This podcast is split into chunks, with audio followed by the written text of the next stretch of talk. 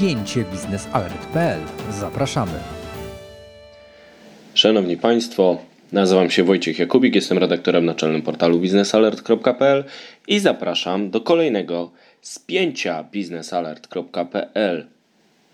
Dzisiaj e, przyjrzymy się tematowi zakończonych wyborów parlamentarnych, a także ich wpływu na polską politykę energetyczną i być może e, połączenie tego wpływu z czynnikami międzynarodowymi, które mogą mieć znaczenie szczególnie dla polityki gazowej e, w Polsce, Europie Środkowo-Wschodniej i nie tylko. A zatem, jak interregnum w Polsce wpłynie na energetykę? Dzisiaj zajmiemy się tym tematem. Zapraszam. Zacznijmy od wyniku wyborów w Polsce. Jeśli spojrzymy do Sejmu, okazuje się, że wygrało Prawo i Sprawiedliwość. Zdobyło 235 mandatów, czyli 43,59% głosów. Na drugim miejscu jest Koalicja Obywatelska ze 134 mandatami i 27,4% głosów. Dalej jest SLD mające 49 mandatów, czyli 12,56% głosów. Potem PSL 30 mandatów, 8,55% głosów. Konfederacja 11 mandatów, 6,81% głosów. No i mniejszość niemiecka tradycyjnie otrzymuje jeden mandat.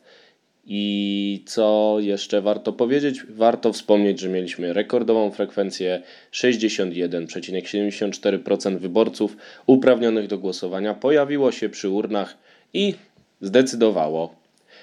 Wynik wyborów oznacza, że Prawo i Sprawiedliwość ma większość, będzie miało mandatów 235, e, czyli większość bezwzględna e, wynosząca 231 mandatów zostanie przekroczona tylko o 4 e, mandaty. To jest krucha większość i oznacza to, że wewnętrznie, o czym pisaliśmy w biznesalert.pl, wewnętrznie PiS będzie bardziej wrażliwy na wpływy poszczególnych frakcji.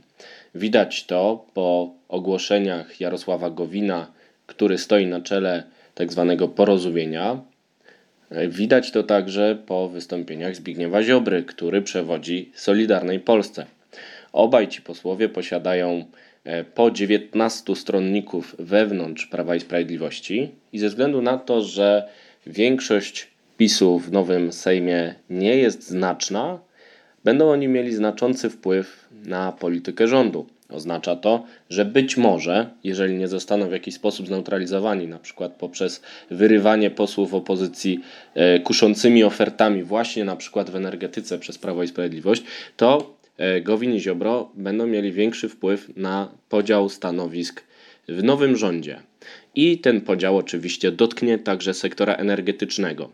W zależności od tego, czy Ziobro i Gowin zostaną zneutralizowani, czy ich postulaty zostaną uwzględnione przez kierownictwo Prawa i Sprawiedliwości, y, w zależności od tego będzie układać się podział sił w poszczególnych spółkach, a, za, a zatem także rozdział stanowisk w poszczególnych z nich.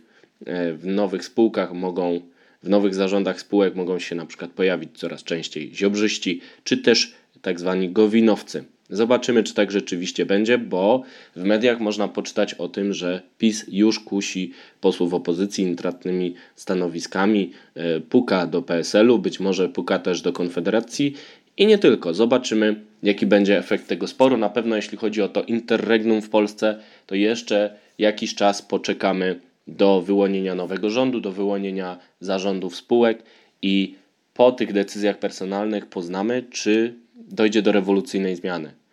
E, wygląda na to, że dobra, silna pozycja Krzysztofa Tchórzewskiego, obecnego ministra energii, który poradził sobie w wyborach e, e, parlamentarnych, osiągając bardzo dobry wynik w swoim okręgu, że pozycja tego ministra może nie być zagrożona. Zobaczymy jednak, czy nie zostanie on złożony na ołtarzu współpracy z frakcjami Gowina i Ziobry. Czy nie będzie tak, że będzie musiał ustąpić, żeby y, pojawiły się jakieś koncesje wobec tych posłów? To wszystko znowu zależy od rozkładu sił i od tego, czy PiS zdoła zneutralizować podnoszące głowy frakcje.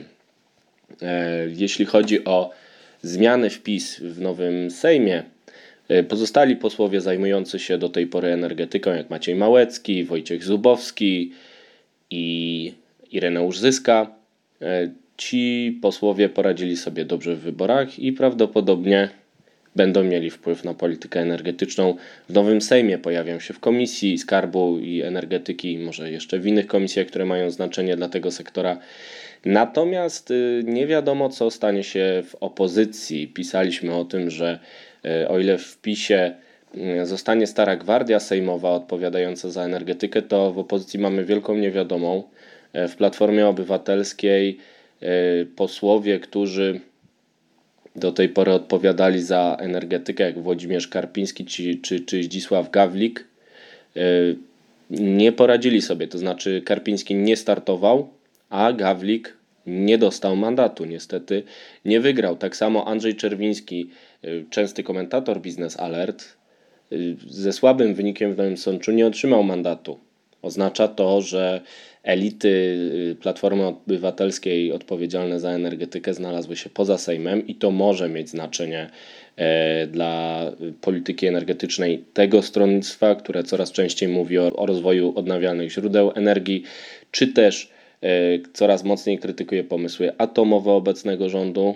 Bez Karpińskiego, bez Gawlika, bez Czerwińskiego ten trend będzie raczej wzmocniony, bo oni byli współtwórcami polityki energetycznej Platformy Obywatelskiej jeszcze przed rządami PiSu i wtedy prowadzili tę politykę e, raczej konserwatywnie, raczej bronili węgla, raczej promowali atom i nie udało im się przyjąć ustawy o OZE.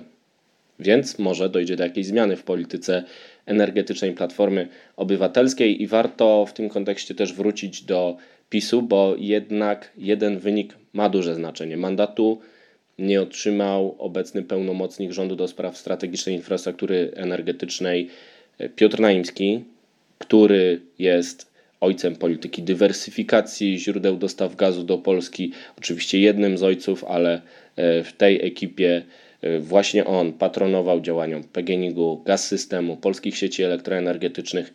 Nie wiadomo, jak jego porażka wyborcza przełoży się na wpływy w nowym rządzie.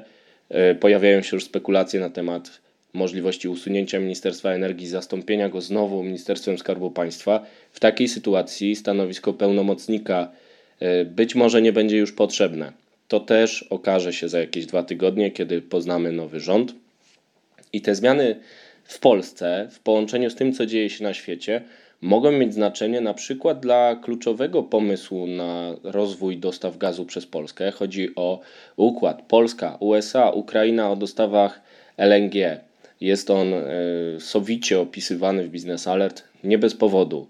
Dzięki współpracy gazowej Polski, Ukrainy i Stanów Zjednoczonych możemy potencjalnie zmienić status quo w Europie Środkowo-Wschodniej, zaoferować realną alternatywę, atrakcyjną cenowo do tego, co oferuje rosyjski Gazprom, ale no i w tej sprawie możemy mieć e, okres interregnum, który da pewną niepewność. I to nie tylko ze względu na wydarzenia w Polsce, bo fakt, podważenia pozycji Piotra Naimskiego stał się okazją do spekulacji w kuluarach, na rynku na temat możliwej dymisji prezesa PGNiG Piotra Woźniaka. Moim zdaniem są to daleko idące spekulacje, choć dużo zależy od siły e, frakcji Gowina i Ziobry, ale doszło też do konkretnego ruchu, czyli do zwolnienia prezesa polskiego LNG Pawła Jakubowskiego do zarządu wszedł prezes gaz systemu Tomasz Stępień. Jest to zapowiedź prawdopodobnie ponownego wchłonięcia polskiego LNG przez spółkę matkę.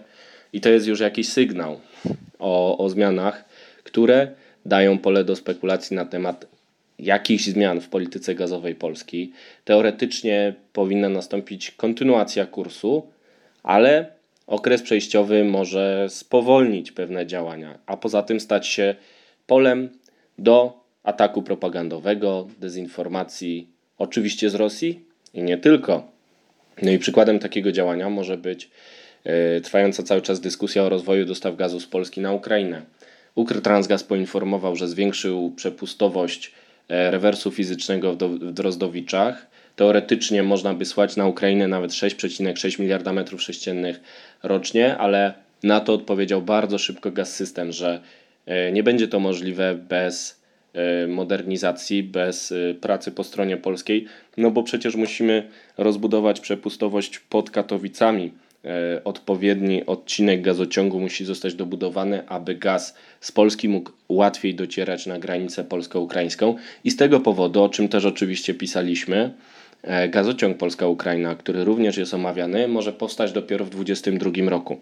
Te rozmowy są trudne, przygląda im się bacznie rosyjski Sputnik i on od razu wyłapał ten rozdźwięk w komunikatach Ukrtransgazu i Gaz Systemu i przekonuje, że tutaj Polacy i Ukraińcy mają jakąś kłótnię.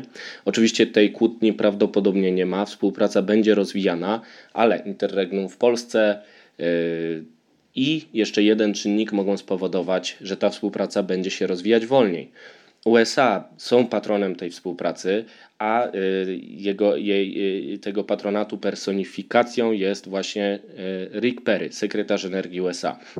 W związku z aferą naciskową, która dotyczy faktu, że administracja Donalda Trumpa prawdopodobnie naciskała na Ukraińców, by ci wszczęli postępowanie przeciwko politykom opozycji amerykańskiej, którzy działali na Ukrainie biznesowo. Chodzi m.in. o syna Joe Bidena, potencjalnego kontrkandydata Donalda Trumpa w następnych wyborach prezydenckich.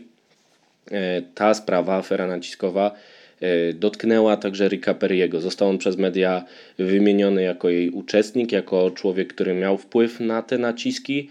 No i z tego względu Reuters podaje, że Perry chce ustąpić ze stanowiska i byłaby to jednak strata dla Polski, która być może nie straciłaby poparcia USA, które raczej będą dalej wspierać rozwój dostaw LNG przez Polskę na Ukrainę.